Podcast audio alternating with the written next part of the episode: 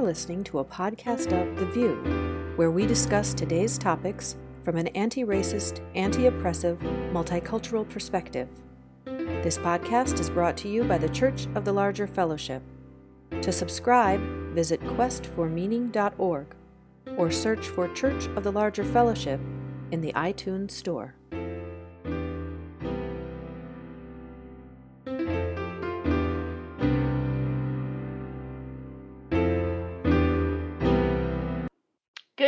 Morning. Welcome to this week's episode of The VUU, where we have some two amazing guests to talk about trauma, trauma response, response ministry, and what all that means and how it impacts our congregations, um, our society. Uh, we have Reverend Julie Taylor, who's the Senior Director of Contextual Ministry, Meadville Lombard Theological Seminary. I'd love to know what that means. Uh, also, the current president of the UU Trauma Response Ministry. And we also will be uh, speaking with Reverend Karen Hutt, who is the Vice President for Student Formation, Vocation, and Innovation at United Seminary of the Twin Cities. Uh, and she's also the Clinical Pastoral Educator and Board Certified Chaplain, Pediatric and Adult Trauma Chaplain in Chicago. So, two incredible guests today. And before we begin speaking with you both, we will be doing our UU roundup and some um, Mixed news this week. Uh, the good news is 50% of the VUU hosts will be on the LREDA board, the Liberal Religious Educators Association board, and uh, Christina Rivera and I will be um, will be on. Chris, Chris, would you like to uh, let everyone know what we'll be doing? I wish I knew. no. um, I am Christina Rivera. I'm joining you from Charlottesville, Virginia. I forgot, I forgot to do that. I forgot to do introductions. That's okay. We'll we'll do it. We we can do it any way we want to, Aisha. and we will as we join the LREDA board. As um, I will be serving as secretary, Aisha is going to be serving as president elect.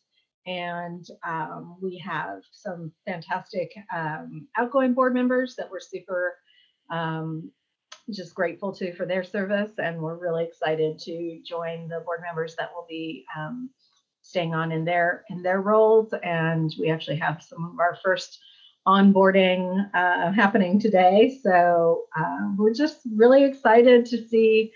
Um, LREDA has done such incredible work over the past um, couple of years to really open and expand their understanding of um, white supremacy culture and how we are looking at dismantling that within Unitarian Universalism and religious education in particular. Um, so I'm I'm delighted to serve. So let's see, Reverend Michael Tino, why don't you introduce yourself? Good morning, everyone. This is Michael Tino joining you from Peekskill, New York. Um, I'm really glad to be back. Um, I'm not going to be on the LREDA board um, because nobody asked me. Uh, so, uh, which is just fine. Um, I realize as I'm listening to you all stepping up into new leadership positions that as of General Assembly, I will be without um, a larger portfolio for denominational service for the first time in my in my career. Uh, so I've got two months to fix that. Um, life is good. I I've been out for the last two weeks because last week I was in South Dakota on the Pine Ridge Reservation um, with the Oglala Lakota people uh, and uh, my youth group and some adults from the congregation I serve, uh, building relationships and learning about history and um, doing some some service in uh, in ways that we hope were accountable. And um, so I'm really I'm happy to be back. Um, I got this lovely tan in South Dakota. Everyone's like, "Oh, did you go to Florida?" I'm like, "Nope, South Dakota." Um, where the, the light was reflecting off the snow uh, when I got there. So uh, it's good to be back with you all. Meg Riley, last but not least, how are you? You know, I'm good. The snow is melted here in Minneapolis. I think I took my snow tires off. You know, I think it's over for another year. Um, I wanted to say that I'm on an iPad, so if it looks like I'm looking out the window, that's me looking at everybody. That, that it's annoying, but the camera's just way off on the side. So if you happen to be watching this, and I also want to say, Michael Tino, I think that doing the VUU is is denominational service, and it makes sense to me that two of our four hosts are on the LREDA board because I also think it's religious education that we're doing here. And, um, and I'm really proud of, of the ways that people come and share with us and that I hear all kinds of leaders using this, religious educators, ministers, administrators, lay leaders, using what we learn here. I know as somebody who's also in a congregation, I'm constantly going, oh, why didn't I know that? Oh, why, why haven't I been doing that? You know, so I think there's, this is, um, I, I think exciting um, congregational, I mean, denominational service. So I'm just going to frame that for you. You don't have to join any more committees, maybe. so anyway, that's that's my two cents for the morning. Margalie, what do you got to say? Hello, Margalie coming to you from Connecticut. It's pretty sunny out today, and I even have my, my sliding glass door open. So I think, at least for us, right? at least for us, things are warming up here. Um, as far as um, I'll be with you on Facebook. Make sure that the panelist here has your questions, your comments, and so on. So thank you for uh, being with us. I'm providing tech support. So. Thank you all. And um, some sad news, at least I'm sad about it. Uh, Bart Frost, the director of Youth and Young Adult Ministry, I think is his official title, is uh, leaving the UUA as of uh, July uh, July 1st, I believe. He's moving back to New Orleans. And so I wanted to give a shout out for um, his service and the youth love him. I cannot uh, say that enough. So um, I'm pretty sad about that. So I just wanted to and yeah, I I think um I think we're going to be hearing more about that and about um, news coming out of the Youth and Young Adult Office. And yeah, so I think stay tuned. Stay tuned on that. And um, the UUA Board of Trustees is meeting uh, beginning tomorrow, and, or actually today.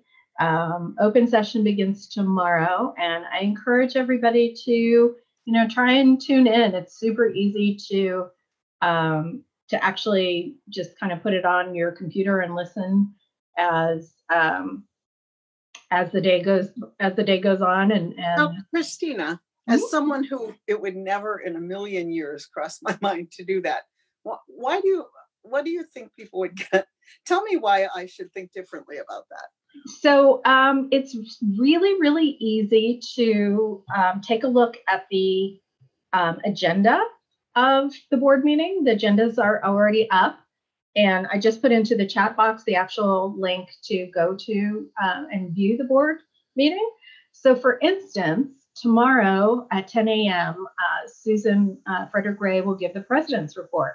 And as part of that, she'll be discussing how the um, UUA is addressing the issues at UU World that we have been talking about uh, for the past, intensively talking about in the past couple months, but have been talking about for several years.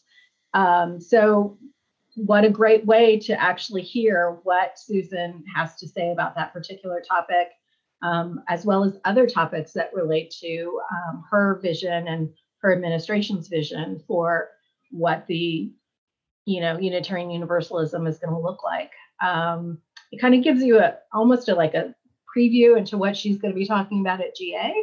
And so you don't have to listen like the entire day. You don't have to participate in the entire board meeting but you know pick one hour out of out of the agenda um, and you know just throw it onto your screen and you know put it onto your iphone or your android phone and just listen and, and hear what the board is talking about um, it's really really informative Thank you. and yes, uh, it is very, it's a lot more interesting than I thought when I first started watching a couple years ago. Um, so we're going to jump right in to our topic today. And Julie, I'm going to start with you and ask to, for you to define what trauma is and what does it mean to be trauma informed. So um, please start. All right. So uh, thanks for inviting me. I am actually sitting in my office here in Chicago at Meadville Lombard. Uh, so this is part of my office. Uh, where speaking of uh, considering and thinking about things that can happen two days ago we had an active shooter drill as part of the whole building here and that's part of what we do as a regular uh, as a regular thing here the um, and the conversations that have come out of that have been pretty interesting too about what does it mean to think about things ahead of time? How does it mean what does it mean to kind of incorporate the realities of the world into what we're doing as a staff but then also how does that inform uh, our education and and what we're doing as we're preparing ministers moving into the future? So um, just something that is on my mind because i was in my office with the lights turned off with the you know locked door and the, this chair i'm sitting in shoved up against the uh, up against the door handle uh, playing along because that's what you need to do is is uh, pay attention to this stuff and not just pretend like it's going to go away if we don't think about it. So the idea, um, I, I, do have a, a I do have a couple of pretty good uh, definitions of of trauma, and then looking at what trauma informed kind of has meant at least academically, and then seeing how it's being utilized and how it's being used, and that's I think a, a lot of why uh, we got the call to have a conversation about this. So uh, there's a definition that comes from the Substance Abuse and Mental Health Services Administration, SAMHSA, for those that are in uh, acronym world. And they collaborated their they have a, a, a, definition on their website where they they say they, they have collaborated with a panel of experts to craft the following concept of trauma. So here's their their concept. And this is a, a little short paragraphs, so bear with me with this individual trauma results from an event series events or set of circumstances that it's that is experienced by an individual as physically or emotionally harmful or life threatening and that has lasting adverse effects on the individual's functioning and mental, physical, social, emotional, or spiritual well being. And so that's the beginning of a definition. I've found a, another few of these too. Another piece around that that I'm going to add on an experience in which a person's internal resources are not adequate to cope with external stressors. So that can be another layer of this. Um, Trauma can be experienced as physical or emotional harm or threat and can stem from a single event or a series of events or circumstances. Uh, and it's also important to remember that reactions to a traumatic event can be short term or can result in prolonged and complex reactions. So, those are some kind of definitions that come from. Uh, that come from SAMHSA, some some more mental health connected pieces. I also have a book that I'm to I'll just read a definition. Shelley Rambo uh, wrote a book called Spirit and Trauma A Theology of Remaining. And from her introduction, uh, she says, Trauma is distinguished from other experiences of suffering in that a person's capacity to respond and integrate the experience is severely impaired. In all cases of trauma, a person's relationship to themselves and to others is fundamentally altered in response to an event. So the piece that I want to lift up around trauma, and I think we're going to have this conversation. This is part of what we're going to talk about, is what trauma is and what it is not, and how that word I think is being um, is often maybe misused by certain by some people. And I'm not going to take away people's ability to name for themselves, and that becomes really important. Is that um, events can happen and people's responses are totally different. People can experience the same event and have very different reactions and responses and integrate it or not integrate that experience. So, being able to define that for yourself, I'm not here to take that away, but I'm here to pay attention to a big part of the consistent piece of all these definitions is there's some kind of impairment and a and difficulty in um, in being able to either move forward, not move beyond, but connect uh, later and ways to integrate. And that's a really important thing. Trauma is different than being upset. And an upsetting event is different than a, a traumatic event. And so those that's really key. And I think that's I think that's a lot of where we probably where we want to talk about. And uh, so with that, there's a, a, a listing and a connection around care uh, around trauma informed. And I'm not entirely sure, honestly, where that term has come from originally, but I know that there's it's ways that it's being utilized a lot. I don't know that it's necessarily understood. Um, I actually just took a a, a, a continuing ed course uh, this week, actually on uh, on Tuesday around trauma informed classrooms for those of us that are that are educators. And it was a, a pretty interesting. And one of the pieces that uh, i'm going to take this little definition from one of the slides from that presentation. And they they look at um, this as being a, a, paradigm shift for educators to be trauma informed is to understand the ways in which violence victimization and other traumatic experiences have affected the lives of individuals that you're working with. So that's what trauma informed is is recognizing that there are experiences that then influence the lives of people that we interact with. Uh, and then that understanding informs the design of systems and services in order to accommodate survivors needs and to re- remove barriers this in this case to learning. But if we're going to talk about it in terms of ministry we would say um, to understand design systems and services in order to accommodate survivors needs to remove barriers to ministry to congregational work. I think that's a way to to shift that. Also that trauma informed work is a strengths based person centered and solution focused so this is not going to be one size fits all and that's another piece of this so that's my definition 101 starting point well, it seems important. The, the informed part is knowing the difference between someone being upset and uh, reacting in the moment to something, uh, an event that keeps someone from moving forward or connecting to themselves or others. Karen, um, jump, please feel free. What are, oh, you have to unmute yourself. I, I tend to agree with those definitions, and I'm sitting here thinking about all the ways that uh, patients that I've worked with in hospitals over many years have been uh, their tra- trauma informed service for them, particularly Black patients in, in main big hospitals, um, are traumatized. Going to the hospital is a traumatizing experience for, for many African American patients that I've worked with over the years uh, particularly since there are very few people that aren't wearing uh, uniforms who have the freedom to be able to engage with them where they are emotionally and spiritually at the point of the trauma impact, which is right sometimes at the door of the ED where they're coming in. Um, I also think that the historical nature of some of this trauma is also really important for people to have an understanding of. It's not necessarily an event that happened last month could have been events that happened, you know, hundreds and hundreds of years ago that are still informing our bodies, are still informing our reactions to things. Um, I, I think about um, the many times in my own life where I, now that I have these wonderful definitions about what was happening to me, that these were trauma, I needed some trauma information about why I'm responding to the way I am to certain things. Um, and so I think that uh, particularly as black person in America, I'm always living in a trauma informed experience because I live in trauma constantly. The threat of reintroducing a traumatic impact is always there, but the underlying foundations of of being um, um, in this very dangerous position that we're in as Black people in America, it's a danger to be who I am in this country, to myself being.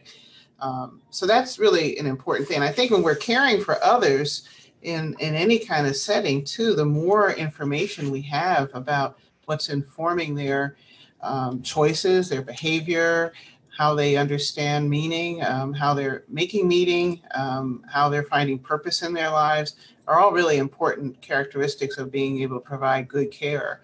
I know that um, you know caring for um, people whose families died in the holocaust there's particular kinds of trauma informed experiences and language that um, we have to be able to to draw upon. Um, and there are certain things we need to be careful about as well. Um, so I, I appreciate the definitions. So one of the questions that I have um, is a lot of times we hear from people about triggering, like having a, a content warning for folks that, um, you know, for something that might trigger some someone. And i think i hear it used more broadly than it actually uh, should be used. Um, and i think it gets to that you know upset isn't necessarily trauma. And um, so I was just wondering if you can take us through maybe a little bit, as you all understand it, of what um, being triggered might might be or look like.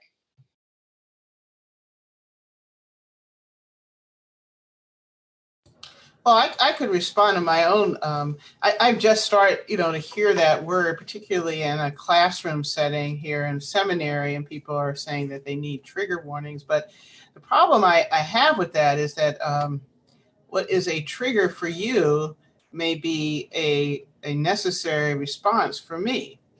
So if someone is uh, uncomfortable talking about white supremacy, and they need a trigger warning because they don't want to talk about that or it upsets them because their father was a racist and they don't want to remember their father and whatever um, that, that can be problematic for the person who needs to express a particular point of view. So um, i'm kind of uh, neutral on the, the, use of that term.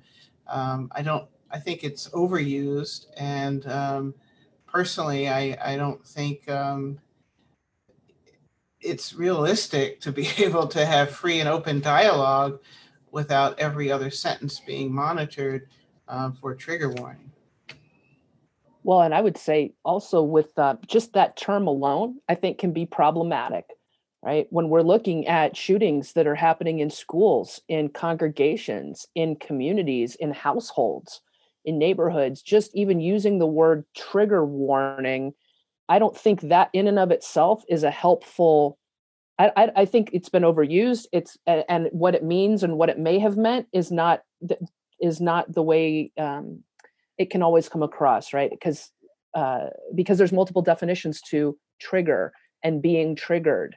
And so that in and of itself is not necessarily helpful when we're considering that people have been through and survived uh, shootings and so now we're going to talk about a trigger warning. That in and of itself can be something to just if you're going to be trauma informed and recognize using that word that idea of trauma informed is recognized recognizing that people um, have things about their past and sometimes their present that are complicated and may cause blocks and abilities to even take in the information that's coming right? And so if i'm going to be talking about things in my class i teach intro to pastoral ministry here at meadville and that class margalee's been one of my students? Uh, that class is full of deep and sometimes really difficult content that we're going to get into. And like as karen's saying we have to get into that. And so rather than saying this is a trigger warning, what I try to do to pay attention is at the beginning of class to say, I don't know what you come with. I have no clue what you come into this class with. And honestly, you don't know what I come with either, which is fine and good, but recognize that we may be hitting stuff that's really sensitive. So here's some here's some way to contain that. Let's pay attention to this. If you if if um let's talk about it if you're willing and able and it's something that's okay and you feel safe. Make sure that people are partnering with other folks. Who are your buddies in the class? And if if i have material that i know has a is likely to be difficult i'll talk about it beforehand and i try to let people know this is what's coming up in this video clip. If this is a problem and difficult for you you are welcome to you don't need to be here for this part of uh, the lesson. And we can unpack it later there's also things that can surprise people. So that they didn't realize that that was going to kick something up in them right? And so let's find out later come talk to me make sure you're with a buddy. How do you take care of yourself? Because the world's full of stuff that's upsetting and that can be traumatizing. So i'm also trying to model when you're out in the world and something happens where are you going to find your connection? Where are you going to find your support so that you can get what you need to be able to do the next things you need to do because ministry is full of this stuff I also think that trigger warnings, you know, I think this is something that, that white people can really always have to, to shut down conversations and shut down free speech. So I'm worried about trigger warnings with regard to free speech. I think so it, can, it can it can make it very difficult, and we should be able to hear opposing views, things we absolutely find despicable, um, but but free speech is important, and I think as Unitarian Universalists, this is a value that we, you know, claim to really care about. We have to be really careful about not shutting down people simply because they have uh, a different point of view that you may find triggering. Um, I, I just have some trouble with that. And I also don't think, I think I'd have to shut America down for me not to be triggered. So I don't have that luxury of being able Amen. to reflect what I'm going to trigger. I mean, walking down the street, I'm triggered, but where do I go? I've Yep. learned to deal with it. So resiliency with regard to what wordings people have, I think uh, is also important. So I wanted to ask a question because I, I am, this isn't something I know a lot about.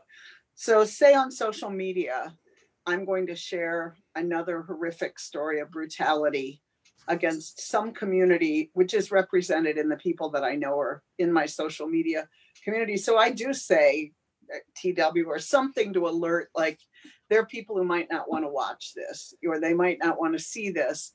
Uh, you know, um, another, you know, police convicted of torturing people, whatever it is. So, what would you suggest I do say that's appropriate? Because I get it that trigger warning is is a trigger. so, I mean, so what would you suggest? I mean, because I want to post stuff, especially for people like me who have privilege, who need to see it. But you know, Elizabeth Wynn said, for some people it's news, for other people it's family. You know, for the people for whom that isn't a news article, it's their family. How would you? What What do you recommend um, for for staying open and and trying to actually look at the hard stuff without getting the people who already know it inside out to have to look at it again when they're trying to eat their breakfast or whatever. Julie, you want to take this one? I, I just. Well, I think I mean Margalee's been posting a couple of things around, and I, I would. This is one that I would. The language that I use is is more along the lines of what she's posting about content warning, or I want you to be aware of the content coming up without just so that that description, brief description, so people can make a choice if they're going to continue to engage in terms of social media in terms of social media because that social media is a place where you can choose to engage or choose not to. Uh, and so that's a different that's different than like in a classroom or in a congregation um, th- that that's a different piece around there that's not about yeah stopping but allowing folks to choose if i'm gonna i, I know that i this is hard for me uh, and i need to make a decision if i'm to jump deeper if i'm in a place where i've got the support and i'm in the the mental and spiritual uh, emotional place where i'm ready to engage this or i got to hold off and i don't need to be surprised on my commute to now see this and now i've got to be in the world and this image is hitting my head over and over again so i think um, I, I like the content the idea of content warning rather than trigger warning is just a heads it's like heads up make your decision be informed it's almost like a conformed ins- informed consent kind of a piece too I want to go back to what you were talking to about, Julie, with um, when you're uh, teaching students and um, letting there there and Karen, you uh, said this too. There are things you have to hear and learn.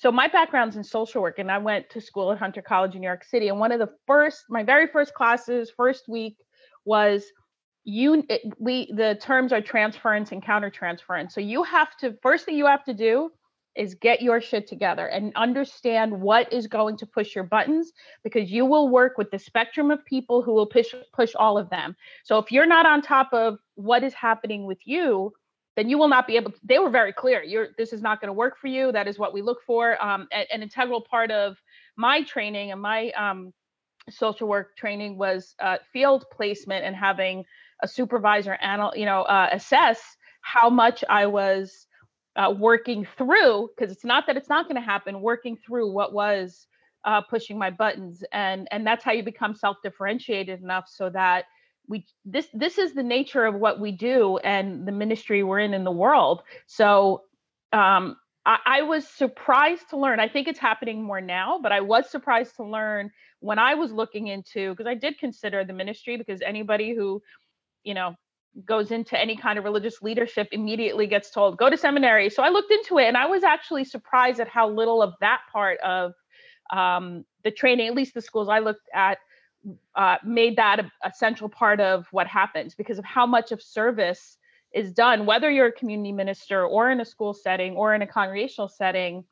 Um, I didn't think there was enough of that actually. So I'm very grateful that the, that was the path I took because it has very much uh, been useful in my life and in the in religious education. And do either of you see that that's?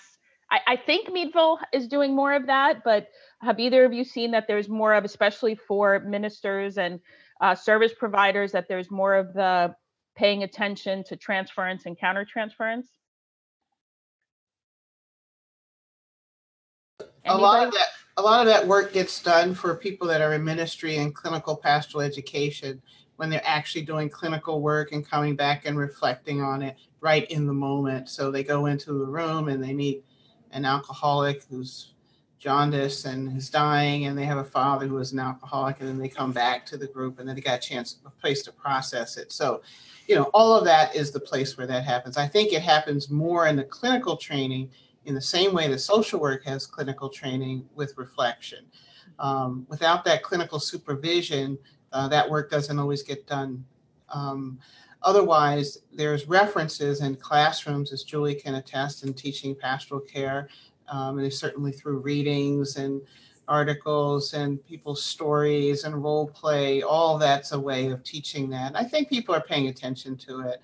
Um, here in Minnesota, in Minneapolis, um, a group of us have been gathering uh, doctors, chaplains, theologians, and um, hospital administrators to talk about, uh, in fact, the, all of Hennepin County Health, the big public hospital, uh, quasi public hospital, is um, doing a whole trauma informed training with all of their staff the entire hospital staff is getting this training. So that's where a lot of that work is happening right now in, in healthcare. Um, so there are places where the training is happening, uh, the language is being explored, and the interdisciplinary nature of this work. Certainly, social work, as you mentioned, Aisha, is a place where that has always been held. Um, but social work and social workers and chaplains and other care providers and other healthcare and uh, service settings also are working together to create new assessment tools and models to explore interventions and strategies to address these issues with patients and families.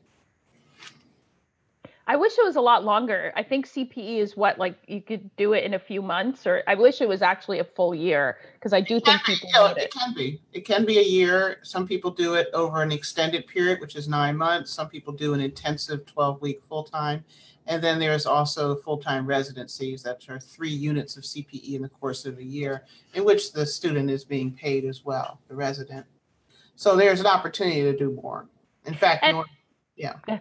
Well, I I wanted to speak more about the because it, tra- when we talk about trauma, eh, you and you said this perfectly. You're walking down the street and there's trauma in a black body, in a black and brown body, right? I'm an immigrant, and and speak to what is happening right now, Julie and Karen, in naming that all trauma. It, I don't want to say all trauma is not equal. That's not what I mean to say. But inter, it, including an analysis of oppression and generational trauma um, in what what the learning is right now. How is that happening? Or is it? Oh, I'm trying. I thought Karen was going to talk. So I think there's some of that. Some of those pieces are starting to be recognized, but that's part of the slowness of, you know, and you know, white supremacy can slow a lot of things down in terms of exposing and being willing to jump into things and expose the, you know, how am I going to say this? I don't really do diplomatic very well. All right. So how, how what are the ways to use trauma that that white supremacy and those of us with white skin privilege on a regular basis hurt and sometimes actually traumatize people that don't hold the same privilege that we have? That happens regularly ongoing. For those of us that are that, that have and hold white privilege and are we're part of this white supremacy culture this is some of what has been being talked about right? And me as a white person, it doesn't matter the other the other marginalized identities that I have. I mean, they, those matter, but in terms of my white privilege and that all that I exist around that happens around me as part of that, the best I can do is try to do less harm. I'm never going to do no harm, but can I do less harm? And when I do harm, can I reflect on that? Can I get it? Can I try? Can I do everything I can to not do the same harm more than once?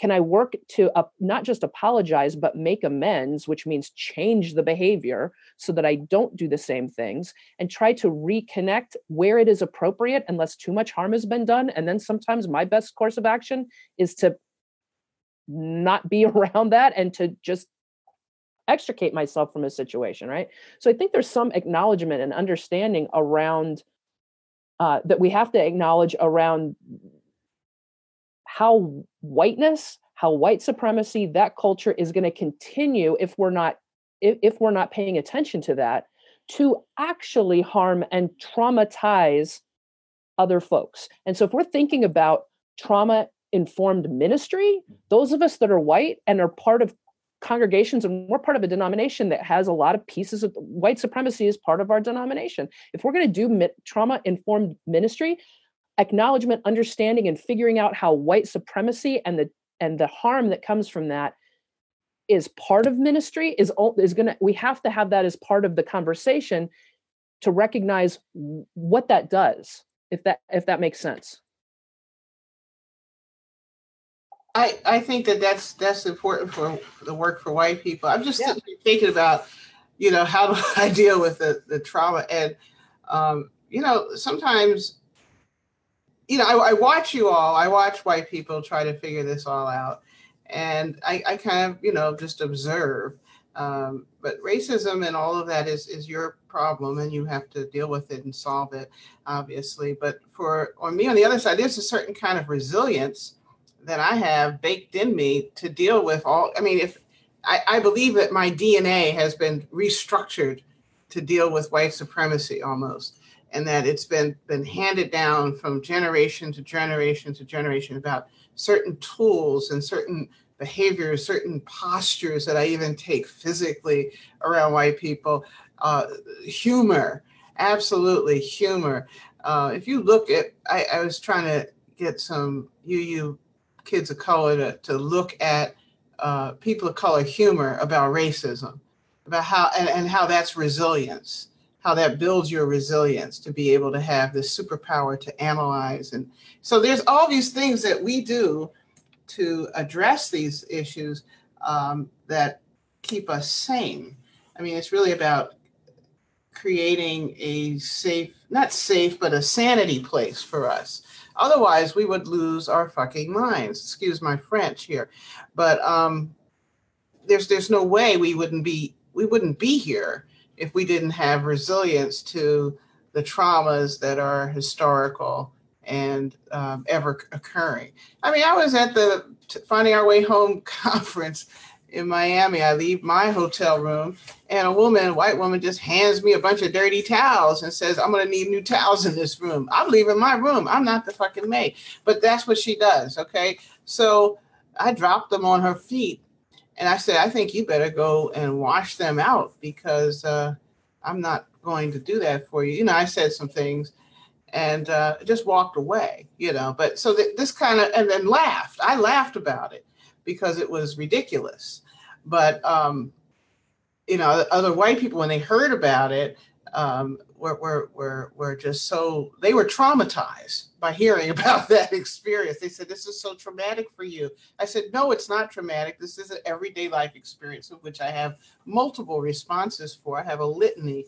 I have resources, I have glossaries, I have books of stuff and that's what we have to continue to teach our people is how to do that. And I think a lot of black UUs don't have those skills because they're not in black communities, many of them. Just I'm going to talk about black people, so I'm not going to say people of color because that doesn't apply to me. But um, as I'm not a person of color, I'm black. Oh, sorry. But uh, that's that's what I think. I think we uh, uh, people need to gain those skills from being in communities with other people of color. Well, and that's also looking back at the definition, right? An event is the event in and of itself may not be traumatic. It's how it is experienced and able to be integrated dealt with or not right? These and that's why the same event can affect people different ways. And so assuming that because an event happens that that's traumatized people is inaccurate. And that's also i think where this overuse of some of this language comes in. I also have to say i think uh, so uh, as a white as a white person and somebody who's been watching this and and seeing kind of language and shifting I think there's also been for a lot of us that hold privilege the the appropriation of the term traumatized. It, I think that part of that is appropriation. And some of it, I, I think, again, goes back to this idea around, right, upset. Well, if I'm really upset by something, I might not get enough either attention or I may not get enough support or I may not. So it like I got to kick it up to I'm traumatized. And I'd like to, I would like to give permission for anybody to to re um, to reconnect and reclaim words like upset. I'm hurt. That that's good enough and that's legitimate enough. To be upset to be hurt to be bothered to be confused that's legitimate. And using those more uh, more nuanced terms is actually likely if we pay attention to that to actually allow by by using those more nuanced terms may allow for us to actually get what we need to be taken care of in the ways that are actually going to get the work that needs to be done because traumatized honestly in my line of work if someone's actually traumatized there's a whole lot of different tools that need to be brought in a lot of different services different resources. And so that's that's a, a, a more i think appropriate use because this appropriation is serious around but i'm not going to get enough i'm not going to get the help if unless I blow this up into a giant giant uh, level, what about me? What about me? And so let's reclaim some of those language. Let's reclaim that language, reclaim those words, and allow healing. I'm just wondering, are we over? Uh, I mean, I didn't even notice this in my my teenager, who's 18, um, and throughout her high school years, all of her friends had lots of language um, from um, psychology that they were using um, to diagnose one another, to um, frame people's behavior in classes, uh, to argue with teachers using certain kinds of language, talking about, you know, I'm traumatized, I don't need to be in this class. So the watering down or the, the democratization of psychological language, the, the, the pop that is is become an issue uh, because everybody's using it. Everybody's diagnosing everyone. Everyone is uh, using this kind of freely without the professional credentials to actually diagnose anyone. And I think that's also a problem. So that that actually connects to some of the the comments. We have a lot of people commenting online, and and um, it's really hard to keep and keep track. Margalie is doing a fantastic job of relaying your comments to us as we're as we're in the middle of this interesting conversation. But Joel Joey Castile in particular asks about um, how this, if whether this is this work is connected to uh, UU organizations doing mental health advocacy, because I think Karen, you you point out very wisely that um, some people have training in mental health and some people do not. And um, so I'm wondering about the people who actually have training in um, mental health informed ministry uh, and whether whether there are connections here that have been made that are being made that should be made. Um, do either of you know about anything like that or connected to those groups? I i am not. Um, i know that at my church first universalist um, here in minneapolis we've had a mental health day where a lot of that language was was explored and i know churches are doing um, using mental health professionals within their congregations for support groups, for defining these terms, for taking some of creating more um, uh, space for people to have conversations about mental health challenges within their families and in their communities. Um, certainly, that's going on on a congregational level. Um, can anybody here speak to anything that's happening in the level of the UUA? I mean, I I know just like as part of the UU trauma response ministry, we are not mental health professionals as a team. However, we have a number of members of the team that are, we have clinical psychologists, we have social workers, we have people that, and we have some clergy who are also social workers. We have dually trained clergy, and, and this is just uh, in the denomination, folks exist. And that's a, wait, let me tell you, when folks are theologically trained and clinically trained, and I mean not just like having i mean i'm a board certified chaplain karen's a board certified chaplain i mean like a licensed mental health professional as well as being clergy that's a powerful combination in terms of referral opportunities. And so one of the things that i that i know that we do on the trauma response ministry team is we maintain as as many referrals as resources as we can we're always trying to cultivate uh, new opportunities and places and, and, ways to to do referrals. There may not be as a denomination if, if we don't have a network as a denomination. In some ways, that's okay because our community there's resources in every community where there, use are. There are mental health resources, and so it's really important to connect to whatever your resources are where you are.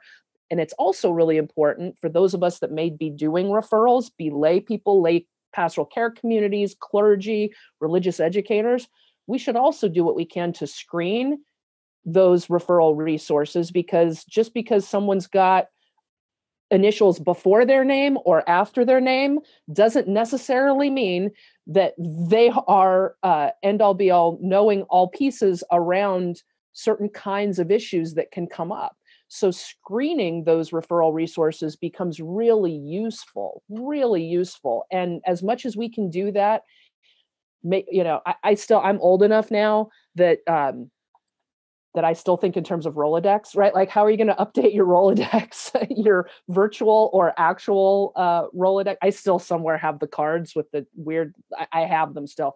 So, how are you going to keep those up to date? Because one of the other difficulties is places that we refer, things shift, things change, people are there, they move. You need to find referral resources, people that take insurance, places that don't take insurance. What are we going to do? Uh, where are the safe places for folks that maybe don't have documentation that are worried about going to anywhere that maybe looks official? How are we going to uh, refer in all those different uh, aspects? It's really important. I have an exercise I do in my class where we actually uh, we spend a good t- amount of time uh, coming up with what referrals might you need and we fill the entire uh, marley can attest to this right? We fill the entire space um, it's there's a, a whiteboard that goes across the entire classroom. It gets filled and those aren't the individual the individuals those are just categories of referrals that you may need I mean, it's that in depth. And so if the more we can do that, the more powerful our, our connections are outside the community. And we're really part of a community player then as UUs, and not by ourselves thinking that we are the end all be all and have everything. Yeah, I think it'd be really interesting uh, to take the term, since the alliteration is always fun, triggers, trauma and triggers. Um, use Sunday have some UUA resources prepared, you know, what it is, what they are, and what they aren't, and how your congregation can be equipped to, to have this conversation about traumas and triggers. Um, I think that that could be a very useful resource. And I see some of the chat down there is indicating that there are some people already maybe working on this through the UUA, through um, some of these resources. I guess Michael or Aisha could, could share Equal, what those were uh, equal access is involved in mental health issues, as is the um, access and inclusion ministry program. And I imagine if you Googled either of those, maybe on the UUA website, um, you would find uh, access to them. Julie, can you say more say, about who? Oh, sorry. I wanted to ask about the trauma. Yeah, go ahead.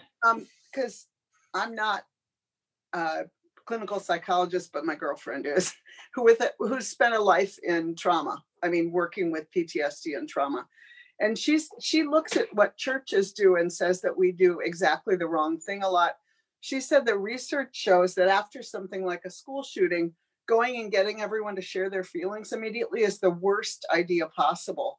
That actually for a lot of people who aren't traumatized sharing their feelings immediately traumatizes them.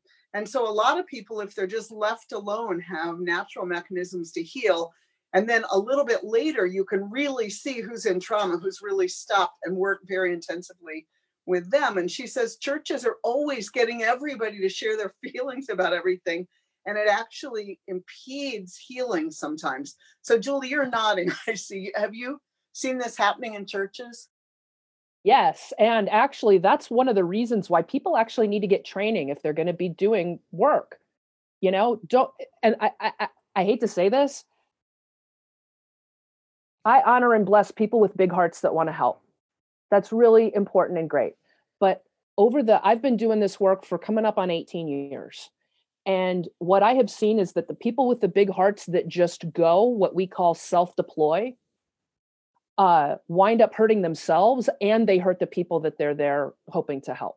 And so that's the first thing is get training and just having a big heart and wanting to listen and that's really good and that's really those are great those are great beginnings but that's not enough you need to get trained and some of the work that i do and the and there's also different levels of training right? There's a level of clinical psychology there's a level of social work there's a level of even board certified chaplain that is different kinds of training that uses different skill sets there's also crisis intervention training that hits a very different spot on the continuum of care using different techniques and skill sets. What you're talking about meg is absolutely absolutely right on you know if you think oh um, somebody's upset let's get them to talk about it that can be damaging to people and the most important thing, and this is um, actually the crisis intervention training uh, that I've been doing. Um, I think I started in 2006. Uh, it, did, not have the fancy uh, trauma informed whatever, but that's exactly what it is is uh, crisis intervention work is trauma informed in that it is led by the person who's affected to be able to go to the direction that they want to go to the extent that they want to go and a lot of it is providing resources and making sure that they have what they need for right now and know and then know what if the next steps are going to come what might those next steps be and getting resources to them. That is so important. And with the uu trauma response ministry all of our responders are actually trained in crisis intervention. Some of our folks are also trained in bigger counseling pieces. Some, but those are different. Those are different. And one of the one of the key parts in this? What you're talking about, Meg, is so key around groups. That's there's an individual level around this, but also groups. There absolutely all the research shows do not you don't mix groups. People that have been part of an event you treat and have different tools and different resources and there's different processes than people who heard about it or people who care about the people that went through an event. And you you don't mix those groups when they're processing. Now that's also a different piece too and this is something also to think about the difference of doing the work that's connected to processing and um, and other kinds of work that needs to happen in congregations that connects to ritual that connects to the bigger healing of community. And so that stuff's really nuanced. And let me just just to give a plug for the trauma response ministry if something happens in your community please give us a call because we can help we can help folks think through talk through consider how that nuance is going to play out and what tools are the right tools to use at the right time. I mean, you know, think think about all tools. Tools can help or they can harm. A scalpel can save a life or it can take a life, depending on the skill and the knowledge of the person using it, as well as the timing. And so the, all those pieces are part of it. And let me tell you something when you're in a community and it hits the fan, here's the hard thing. When something hits the fan, you, even if you're a leader of a community, you're now in the soup with everybody else. And so you won't be able to do your best thinking to figure all those things out. That's why you call in outside folks to support, right? To help those pieces. Um, and uh, and anyway, so the UU trauma response team is one of the great ways uh, to do that and to get that training. I'm actually teaching uh, here the two day uh, crisis intervention, pastoral crisis intervention, as a class uh, here at Meadville in the summer term. It's going to be a weekend class where people can come and do the two day training. I know Michael's taken it from me before, Marguerite. So that that course is actually going to be part of the curricula here at Meadville, and anybody can come and audit it and take the class. Um, and the team, you know, we teach it through the team too. One way or the other, if you're going to be part of it, get training. And if you're not, if if you're not going to, then make sure you're calling people who do have appropriate training to come and help. And I'm sorry, ministers, your one unit of CPE is not the same thing. Thank you. It is not. um, Mar- can you, um, Julie, I wanted to ask about, you said call the trauma response team. Can you let folks know how to do that practically? And, and who would, is it, is it a UUA wide? Who would be, just speak a little bit more about technically how folks can plug in and what kind of calls you get. Sure. Uh, so the team gets uh, we get we can get calls from anybody. It's not that only a minister or only a staff member has to call. Uh, when incidents happen, we get calls from religious educators, we get calls from board presidents, from ministers, from congregational life staff. We, we find out about things. There's a hotline, which I'll look up here when I'm done talking, that can be posted in the link. I know um, uh, that I just sent the uh, the website is is www.traumaministry.org, and I don't trust my memory. It's like doing math in public. I don't trust. Do I remember phone numbers in public either? So I'm looking that up. Our hotline uh, is 888 760 3332. And so we actually have somebody on call um, that will take a call and and uh, the kinds of calls we get and then make uh, assessments as to what is needed. We'll get calls from everything like um, you know the uh, we've been on site I was on site uh, for uh, the shooting in knoxville coming up on 11 years ago. So big events like that certainly but also we get calls from DREs where uh, like there's been a suicide in the community of a youth not necessarily the a youth in the youth group but it's a youth in the community that half the youth group knows. What do we do about that? We get calls about that. It doesn't necessarily mean that we would send somebody to that event but we coach people through that. We have handouts that we send and so that's part oh i'm hearing that the link doesn't work. There's all of a sudden there's some issues. So on some servers our link goes through just fine and on some servers it goes to a viagra sale. I don't we're trying we're working on that and it all seems to depend on if you're using google chrome or you're using we're working on that. And if, if there's anybody out there that's good at that let me know because we need somebody to help. We're an all volunteer organization. We have no funding. We need help with our website.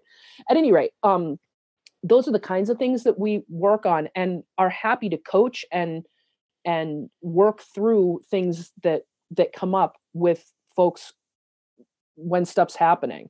And if it, the other thing that's important if it's not our bailiwick we will help get you to the place and the resources where that is where, where you can utilize some services Thank you, Julie. What an important ministry. And Karen, do you have anything? Any? We are down to three more minutes in this incredibly important conversation. Uh, Karen, and then any other hosts want to say any uh, final thoughts?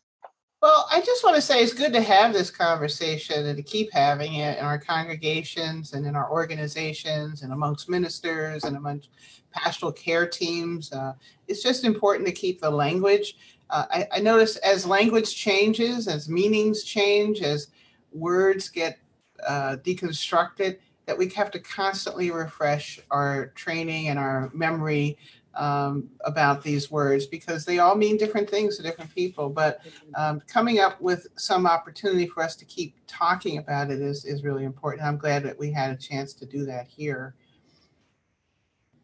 Thank you so much, Michael, Chris, Meg. Any final thoughts, Margalie? Okay, thank you all so very much. This has been another uh, outstanding, uh, rich, and really important conversation. Next week, we have the Reverend Matthew Johnson of the UUMA uh, to talk about UUMA accountability. So, looking forward to next week. Another great conversation, I'm sure. Thank yeah, you all. other members of the UUMA accountability and, task great. group or whatever they're called. That's great. A, a conversation that will be sure to make some people uncomfortable. Really? okay. You don't say. Bye, everybody. Thank you. Thanks Bye. for this.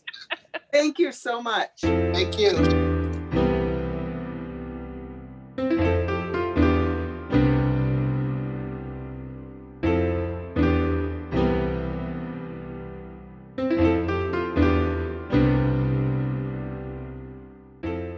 Has been an episode of The VUU. If you would like to learn more about the CLF, visit questformeaning.org.